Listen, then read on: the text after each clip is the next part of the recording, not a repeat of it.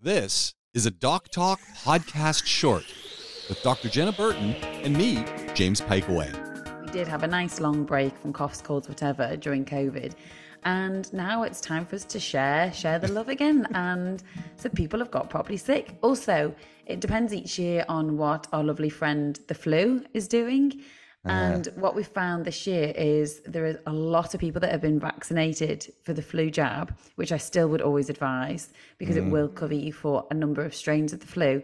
But there is a particular strain of influenza A that seems to just be unvaccinatable, and people are still catching it despite being vaccinated. If you have been vaccinated, it would appear as if the symptoms are a little bit less. But the amount of prescriptions that I'm making for Tamiflu, which shortens and reduces the severity of the illness is is remarkable. In fact, James, if I was to lean into my bag now, where I can't access it, I'm also taking Tamiflu because I really? felt like I was starting with symptoms, and my office has been so full of flu, and I get really impatient when people say, "Oh, doctor, I've got the flu," and I think. You've got a heavy cold. I haven't got flu. Uh, okay, the flu's quite let, Let's, let, let's let's put on pause and let's back up cold versus flu what are the different symptoms? How can we you know just get it sorted in our minds that yeah i just have a cold? Because as soon as people start coughing and, and anecdotally and, and not that i would ever say anything about steve braden who's in you know kingston ontario canada who you know would would possibly have a cold and and is like doing rapid testing constantly because i want to make sure i don't have the vid. It's like dude you can get a cold and everyone's like oh it's because maybe it's just a cold. It's like yeah and surprisingly colds yeah. are very very common so the easy easy way of thinking of it is the flu is a really severe ver- version of the co- of a cold. Okay. So a cold is an upper respiratory tract infection, congestion, feel generally terrible, quite lethargic, a bit of a sore throat. Mm. Again, maybe a bit of a, a, cough. It could be wet or it could be dry, depending whether your secretions from your upper airways are, are sort of hitting your your chest. Uh, but people can, if they if they push themselves, they probably could still go to work. They don't tend to have fevers okay. probably still all right to to eat you know so yeah, generally yeah. they can about execute their activities of daily living even if it's a bit miserable for them the flu no no no no no there's none of that there's in bed they're having fevers they have yeah. no appetite. They're completely drained. Their whole body is aching. Sometimes they even have some nausea even some vomiting. It might kick off a migraine if they are susceptible to that. They generally feel like they're dying. And flu can put you in in hospital if it's severe enough. So flu it can be really nasty. Now the strain that i'm seeing people are clearly exceptionally unwell really? and they they look dreadful and all they want to do is go to bed. Wow. um, however luckily in touch wood i haven't seen anyone that sort of deems fit for hospitalization as yet but there's still time how long does the flu typically last it can last anything between like a week to two weeks for sort of a typical bout. two weeks. Yeah, but the thing is, is that I'm and I'm talking for the recovery time as yeah. well to sort of get back on your okay. feet because often when you've been very poorly, you know, you have to you have to build up your strength again, especially if you've not mm. been eating, you've been having fevers. Yeah. So I would say for most people to actually be ill, you know, sort of five seven days, but to then get back into the normal swing, get back to exercising, back to to work, it can be anything up to two weeks. You know, and everyone's different. It can be longer or shorter depending on the strain that they have, how they've coped with it, if anyone else is ill in the house, etc. So, and and the the joys with Tamiflu, which is an antiviral medication that we, we we're not privileged enough to have in the UK. We don't get it on the NHS. Is the results are remarkable of how how quickly it can turn people around. So only really works if you catch it within you start taking it within the first 48 hours of getting the first 48 hours.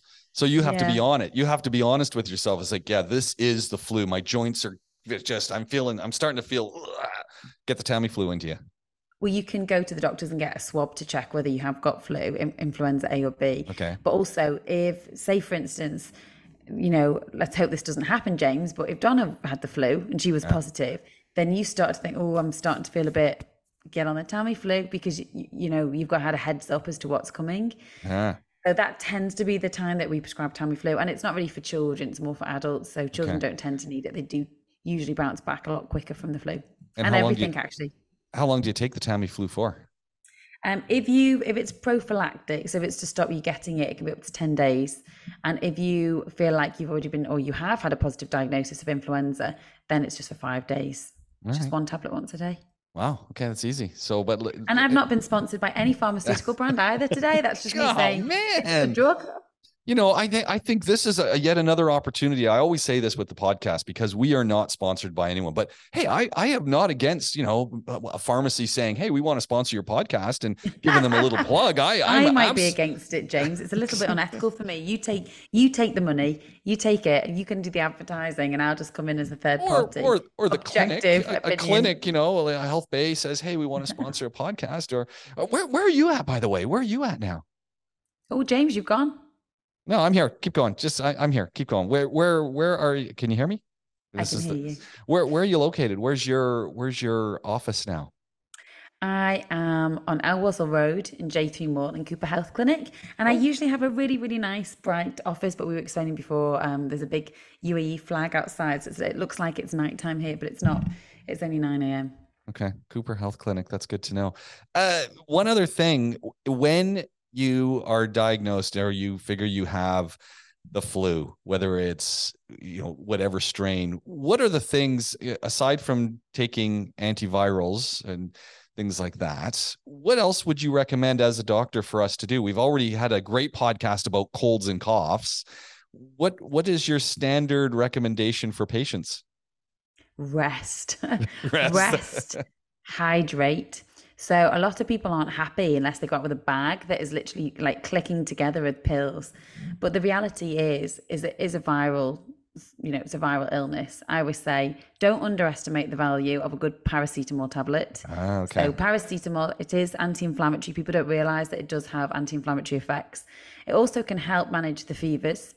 So paracetamol, um, rest, hydration don't force yourself to eat, but try and eat when you can. And if you're really not eating, try and get yourself like a Gatorade or a Lucozade, which has got lots of electrolytes, some sugars, and mm. also the water as well. So at least you're getting something in kind of through the severity of the illness. If you really have got that deep muscle aching, providing you're not asthmatic, that you don't have um, uh, any contraindications to taking a non-steroidal anti-inflammatory like a, a stomach ulcer, then take a, an ibuprofen or something as well. Okay. Some people with the congestion want to take something like a spray to yeah. sort of try and relieve the congestion. That that's fine. There are many different branded type sprays.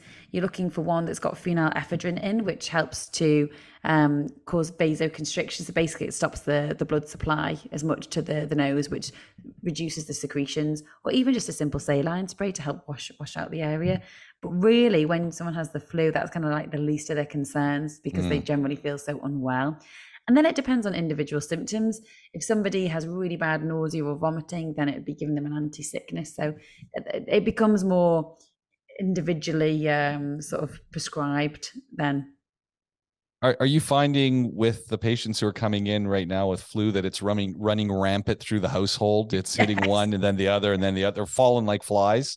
One lovely lady yesterday said she was going to get um, a monthly a monthly subscription to my office because I literally I think it was the fourth or fifth time she'd seen me in, in oh, that no. week. I felt so bad for her.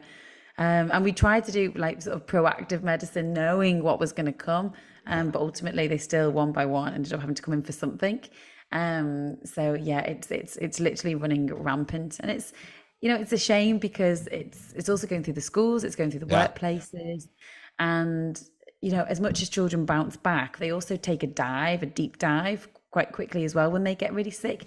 What it is with children, they can compensate for ages, and this is the the same case for really severe illnesses with children where you have to be very careful with them and exercise extreme caution when they're ill because they're young they're able to compensate for their blood pressure their heart rate everything really well until they can't anymore and then they go downhill quite quickly mm. so it's really hard to see the little ones that suffering because they you know sometimes they don't understand yeah they just feel dreadful. They just want to feel better. And you can see the parents thinking, I wish it was me. And, and I'm thinking, hmm. well, it will be in a few days. yikes.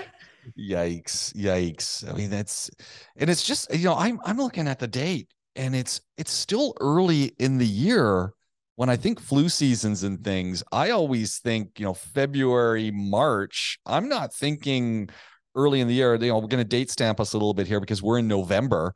But is is it early? No. No. No, I'd say from September. Also, don't forget my background is from the UK. So yeah. as soon as September came, the weather took a dip. Anyone yeah. that had COPD or was a heavy smoker, etc., they'd all go down with the flu or start getting sort of the, the chest infections. And this would be the time, this is the real time from September onwards when it's like flu jab season. So maybe the reason you're thinking later on is maybe these are the people that haven't been jabbed. But for me, right. it's like that's when you start thinking about flu seasons kicks in, and everyone should be having their their flu jab. And I think you know one of the things I'd say about COVID is there was a lot of controversy regarding the vaccine, and a lot of pro vaccinators have started to become a little bit anti vax generally. Mm. And their, their fears about the vaccine for COVID seemed to have carried over to other vaccinations, including even simple things like the flu. And it's like this is a, a, a long, long, long used vaccination it's an old school method. We've had generations of people that have had the vaccine. This isn't one to be to be concerned about. It, there's nothing to suggest that there's anything to worry about with the the flu vaccine, and yet so many people are now avoiding taking it, which is a real shame. Eh, it's so true, and and I wonder you know, as you said, there's one strain that's not really being hit by the vaccine, and and you know, the vaccine is kind of devised a year in advance, looking at the trends yeah. and looking what's happened. Often Australia way gives us a little bit of a clue of how it's going to work. So there is a bit of guesswork in it, but it is is quite a broad spectrum, and usually it hits pretty well. So let's let's hope. Let's hope. Yeah, it's even though there will be always be the odd strain that's not covered let's just think, well, maybe there was a strain that was in there that could even be more fatal or yeah. have worse symptoms. It's always a good idea, idea, especially if you're you're pregnant, you're immunocompromised, you are a child, you are asthmatic, or you have long-term lung disease. All of these people, the most mm. at-risk groups for the flu, might not just get rid of it as quickly as everybody else. Definitely be getting your flu jab.